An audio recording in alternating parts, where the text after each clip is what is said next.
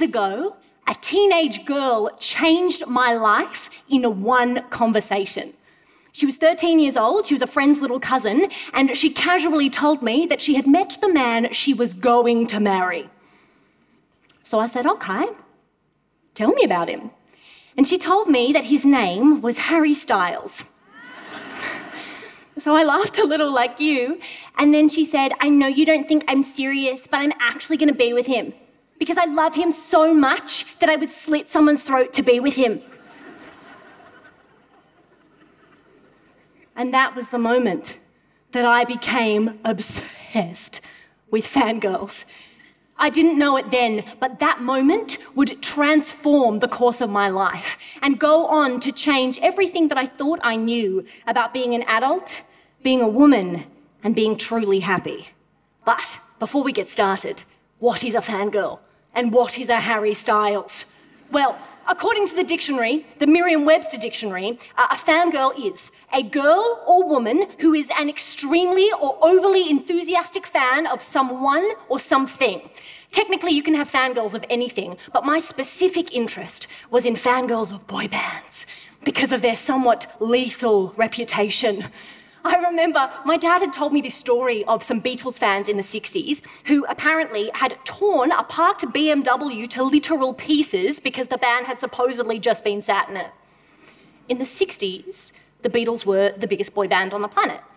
But when I met this girl in 2015, the biggest boy band on the planet was none other than One Direction. And Harry Styles was a member of One Direction. Harry Styles was reputed for his compassionate demeanour and perfect hair. I learned this when I read thousands of tweets about him. I learned that he is a sweet cupcake. I learned that he is a perfect angel. I learned that one time he vomited on the side of a freeway in California and that within two hours, fans had turned the site of the vomit into a sacred shrine. I scroll through. I scroll through fan made paintings of Harry, baby photos of him, paintings of baby photos of him. I watch videos that show me how to make DIY love totems for Harry. Um, for example, a lampshade covered in photos of his face, or uh, a key ring that states the exact time of his birth. I read hours of fan fiction and I fall down this specific rabbit hole of stories that actually place me as a protagonist inside of various imagined romances with him. Um, so, in one, I tell him that I'm pregnant with his child. In another, we meet in hospital where we're both fighting cancer.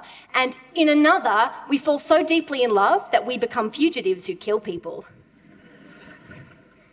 But then, something unthinkable happens.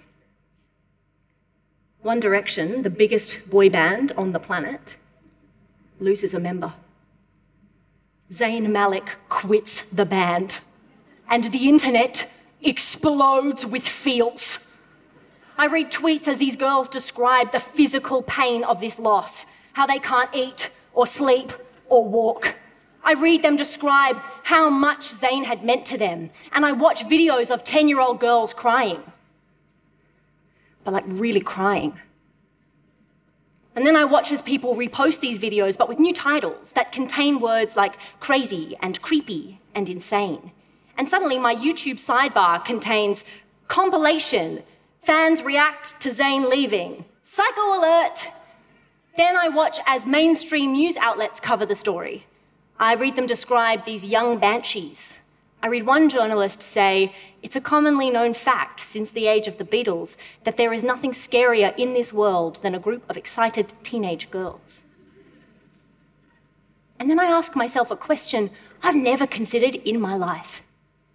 Why is it that the image of young girls screaming their lungs out with excitement for a pop star is considered uh, crazy, psycho, scary, a bit much? But the image of young boys screaming their lungs out for a footballer is perfectly normal. Boys crying at the footy, that's the love of the game. Girls crying at a Justin Bieber concert, that's pathetic. And as soon as I realised this double standard, I realised that all of my curiosity about fangirls had been sparked by exactly the same judgments. I too had suspected that they were a bit crazy. I'd looked at images of girls screaming for the Beatles, the Backstreet Boys, One Direction, and the word that had come to mind was not excitement, but hysteria. And what I did not know was the history of that word. That in the 19th century, hysteria was considered to be a legitimate female mental disorder that could be diagnosed by doctors if women displayed excessive emotion or difficult behaviour. The word hysterical comes from the Latin word hystericus, meaning of the womb, because it was thought that this condition was caused by a dysfunction of the uterus. And so, a treatment for hysteria was a hysterectomy, which is what we still call a removal of the womb. And at this point, I decide to redeclare my obsession, because I am no longer just obsessed with fangirls. Now I'm obsessed with the way that the world talks about fangirls and the way that the world looks at young female enthusiasm. Because I want to know if girls grow up in a world where words like crazy and psycho and hysterical are casually used to describe female enthusiasm, then how does that shape the way that those girls get to see themselves? And if the girls grow up in a world that tells them that they are designed just a bit crazier than the boys, then isn't that a little bit like telling them that they are born less capable of rationality than men, less capable of reason, and unworthy of the same intellectual respect as their brothers? Separately, I become obsessed with female screams not in a creepy way. I'm talking about like those shrieks and squeals that fangirls let out at concerts. I want to know why it is that some people instinctively flinch when I merely describe the sound, like it's painful just to think about it. Then I meet Amy Hume. She's a voice coach. And she blows my mind because she tells me that the female voice between the ages of 11 and 13 is one of the most interesting things to study. Why? Because there's this research by Carol Gilligan that says that is the age when girls begin to perform and alter their voices. For example, adding breath for maturity, or adding vocal fry for apathy. but tell me, according to this research, when do you reckon that boys began to perform and alter their voices? Now, I guessed 18 because men mature later, right? Wrong. The answer was four years old because that is when boys learn not to cry or squeal, that those are not manly sounds. And that's when I realized that a fangirl shriek is therefore like a superpower. because it's this fearless and honest expression of pure celebration and joy. And it's a sound they have not forgotten how to make. I actually reckon that fangirls have a second superpower, because they know how to do something that most of my adult friends have no idea how to do. Fangirls know how to love something without apology or fear. My years of researching fangirls culminated in this determination to write something that celebrates and vindicates them. So I decided to make this thriller comedy musical that sounds like a Beyonce concert meets rave meets church. Uh, I called it Fangirls, and um, I designed it like a Trojan horse. So it appears to make fun of these young women only to like smuggle them into your heart. oh, thanks. At one point, thanks. At one point, a girl sings, Why should I hide my feelings? Because they annoy you? Or because it isn't what the boys do? And as a former fangirl cynic, that is the question that I want to leave you all with. Why should fangirls tone it down? Because they're crazy? Or because our definition of reasonable is based on what it is acceptable for men to do? What if we rethink the judgments we've been conditioned to feel when we see young women screaming their lungs out with excitement?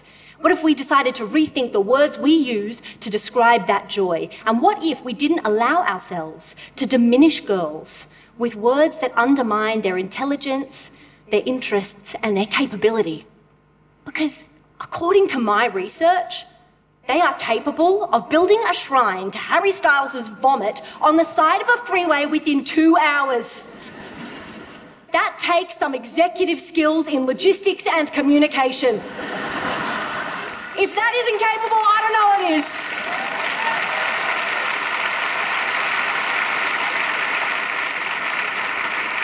I reckon instead of judging fangirls, we can learn from them. We can all die tomorrow, so why not love things while we're still breathing?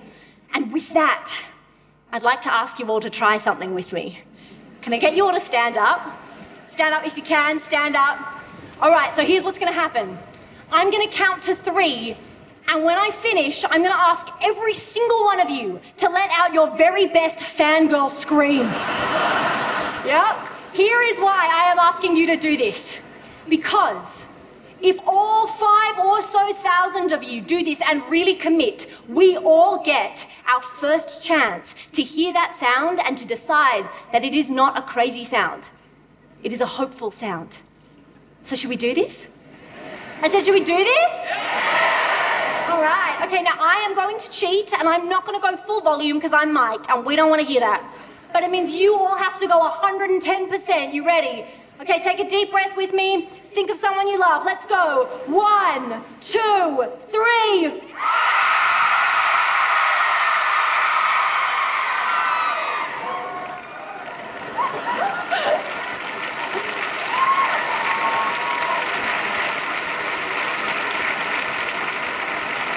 You all just sounded stunning and as sane and as intelligent and as dignified as when you walked in this room.